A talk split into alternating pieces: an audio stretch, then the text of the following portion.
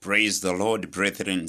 I take this opportunity once again to welcome every one of you to come at a point of prayer, at your point of prayer, at your place, at your moment where you can secure some minutes and talk to God and talk to God and talk to God.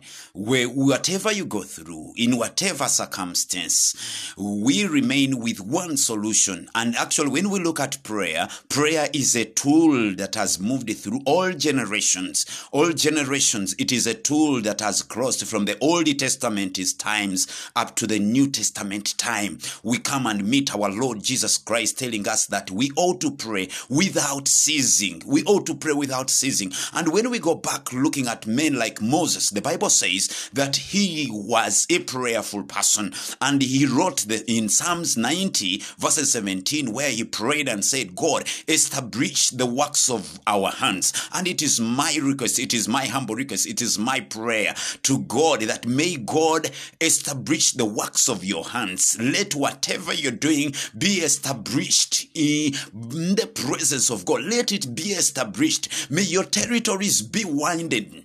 May God bless you. May God increase you. May God do something great in your life. May you move from one level to another level. It is my cry to God that your situation will not remain the same, but God will intervene, that God will do something in your life. In Jesus' mighty name. May God bless you. I love you so much.